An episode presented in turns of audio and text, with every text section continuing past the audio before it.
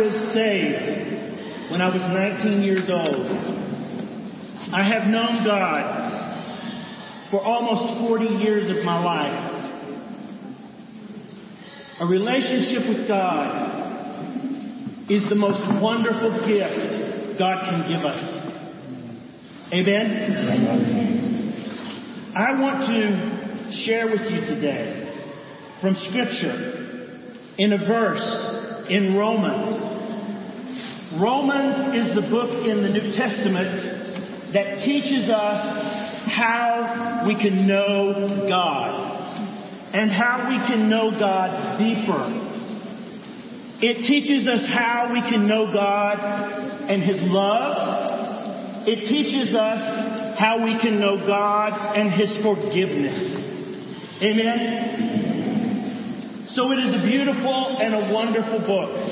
Listen to these words from God. He says, He commits, He commendeth His love toward us in that while we were yet sinners, Christ died for us.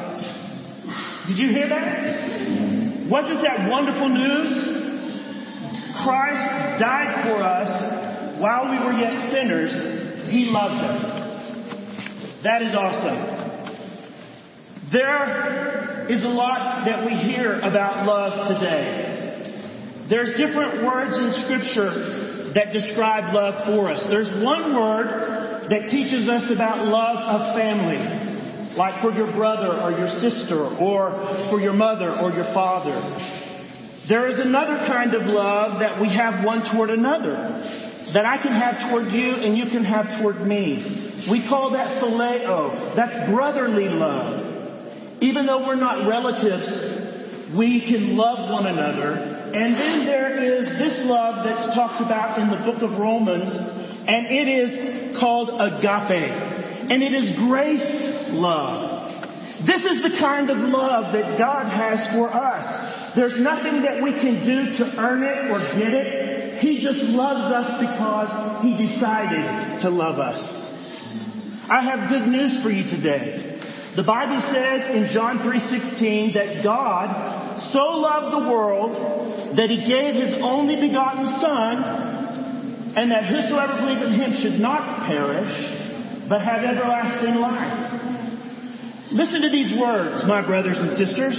In Genesis, when God gave us what we know as the Abrahamic covenant, he said this to Abraham. He said, I will bless those who bless you, and I will curse those who curse you. But then he said something very interesting that we don't hear much about in preaching today. And it's this. God not only said that he would bless those that blessed the Jewish people Abraham and curse those that cursed them, but he said, I am going to use Abraham to bless all the people of the earth. Did you hear that? God said to Abraham he was going to bless him so that he could bless all the people of the earth. Amen. That is good news for Uganda today.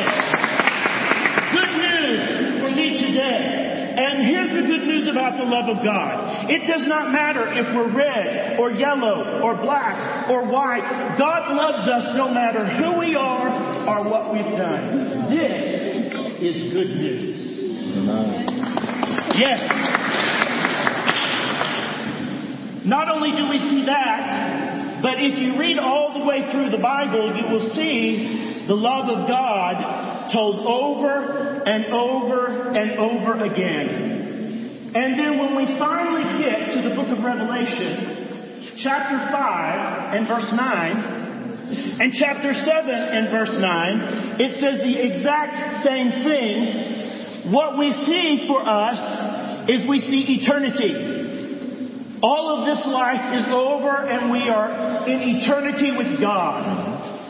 And gathered round the throne of God, it says that we will sing a new song. Did you like the singing we had today? It was like heaven had come down to earth and visited us. One day we will have a glorious a choir that will be gathered around the throne of God. And the Bible says to us in Revelation 5 and verse 9 that it will be people from every kindred, every tongue, every nation, every people group. We will stand as one around the throne of God, praising the Lamb of God because He became sin for us. Won't that be wonderful when we sing and worship Him around His throne?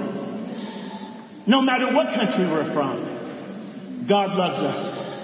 And that is good news. Here's some more. In the book of Romans, we find out further that we are all sinners. We are born sinners. Sin is anything you think, anything you say, or anything you do that violates or breaks God's law. And we are all sinners. The Bible tells us in Romans chapter 3 and verse 10, for all have sinned.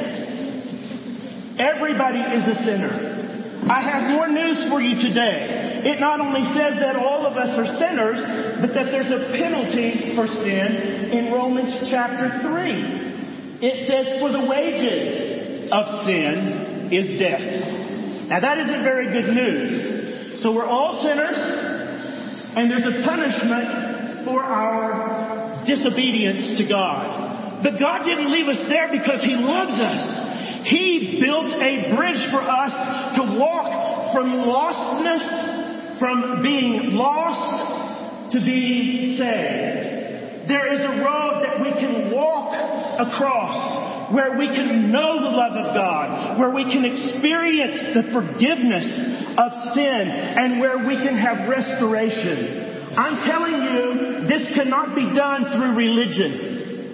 There are many religions in our world, but religion will not walk you across the bridge to eternity with God. You can keep a list of rules. You can do a lot of things. But it's only by the grace of God that we can walk across that bridge based on what Jesus did for us. This is good news. Because it says the wages of sin is death. But, but, the gift of God is eternal life through Jesus Christ our Lord. Here's what happened. Jesus went to the cross for you and me. And the Bible said he made this declaration from the cross. He said these words that were Aramaic. He said, Eli, Eli, lama sabachthani. And here's what he said it meant. My God, my God, why hast thou forsaken me? As Jesus was on the cross, literally what happened was that God the Father in eternity was looking down at his son on the cross and as his son was looking at him in eternity, he was asking, Father, Father, why are you turning your back on me? But he really knew the answer. The reason that the Father looked away is because that moment, every sin everyone in Uganda and everyone in all of the the seven continents of the earth was poured out on Jesus Christ and the Father looked away. But by Jesus dying there and becoming sin for us, it allows for us to be able to receive the gift of eternal life. This is good news. This is worthy of our worship and praise to Him. Death on the cross is not where it ended, but he was taken down and his body was put in a borrowed tomb, in a borrowed place for dead people. And the reason he stayed in a borrowed tomb is because he promised on the third day he would rise again. And on the third day they came to see where he was at. And they found out he was gone. And the gatekeeper said, Why are you looking for Jesus? He is risen as he said. So we see the death, the burial, and the resurrection of Jesus Christ is the heart of the gospel. It is the heart of the love of God for you. And it is the bridge that leads you to forgiveness. It is the bridge that leads you to eternal life. There is only one thing that we can do to be accepted by God. The Bible tells us very clearly in the book of Romans that if we confess with our mouth and believe in our heart that God raised Jesus from the dead, we will be saved. It says, For whosoever shall call upon the name of the Lord shall be saved. Isn't that wonderful today that we can know, we can know, we can know that when we die, we can go to the presence of God for eternity? Isn't it wonderful today? And we can worship Him because we know when we invite Him into our life, every single sin we have ever committed is forgiven. I remember at 19 years old when I came to a service like this and I asked Jesus to be my Savior. I felt incredible load of sin was taken off my back. And I was blessed and loved in the arms of a loving God. And I could feel His forgiveness. And I was so excited about what happened to me, I couldn't wait to get home to call someone who had been a very important testimony and witness in my life. She read me God's Word on her bed when I was a child. She showed me the love of God. So I went home and I picked the phone up and I called my grandmother and I said, Ma'am, ma'am, because that's what we called her. It was her loving name that we called her.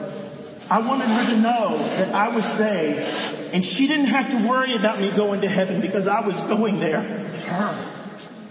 And now many of my family members have gone to heaven and I'm getting older. But it's sweeter and sweeter to praise the name and worship and adore the name of Jesus today because I know that one day I will be reunited with my family who have gone before and I will spend eternity with them and also with you who are my brothers and sisters in Christ. As we come to the conclusion of the message today, maybe you need to take a walk across the bridge today. Maybe this is your day that salvation has come to Gulu and it's got your name on it. It's you that needs to receive Christ. Not me, not Scott, not any of these workers, but maybe it's you that needs to receive Jesus Christ as your personal Lord and Savior. Would you bow your heads with me for just a moment of prayer? Father, we thank you so much for this day. Lord, we thank you for the beautiful singing we've experienced as we've worshiped your name and lifted your name. You are the Alpha, you are the Omega, you are the beginning, you are the end. You are everything, Lord. We praise your name for who you are. Lord, as we sit down today and we look in your word, we are so thankful that you made a pathway and a bridge for us to come to know you in a personal way. Lord, there may be students here today who have never put their faith and trust in you for salvation. Perhaps they need to do that today. With our heads bowed and our eyes closed, you said, Brother Billy, I know that I have walked across the bridge and I know the love of God. I have experienced the forgiveness of God. Would you lift your hand up? If you have received Jesus as your Savior, just lift your hand up all over the auditorium. Today you are here with heads bowed and eyes closed. You say, Brother Carruth, Brother Billy, I am not sure that I have received Jesus as my Savior. I, I want to love Him. I want to know Him more. I want to experience His love. If you're like that today, you've never trusted Jesus Christ as your Savior, with every head bowed and every eye closed, you say, Brother Billy, would you pray for me? I'm not sure that if I died, I would go to be with Jesus. And I want you to just simply pray for me today. Is there anyone like that with our heads bowed, our eyes closed? Just lift your hand up very quickly and then back down. Pray for me, Brother Billy. Is there one like that? Yes. Eyes closed. Anyone here? Say, Brother Carruth, Brother Billy, I need you to pray for me. Heavenly Father, we thank you for this opportunity to come together and be reminded of your great love for us. Lord, we thank you that you loved us enough that you were willing to come and die on a cross. And you were victorious over all of the works of the enemy. And you have made a way for us to walk with you through our whole life. Lord, we pray a special blessing on these young people as they continue to learn your word and they continue to grow in grace. And Lord, we pray that out of this great crowd today, you would pick many of them, many of them to be the apostles and the leaders of the spiritual awakening that's going to come to this country. Lord, that they would lead their people to you. And we will be careful to praise you because we ask this in the name of Jesus. Amen.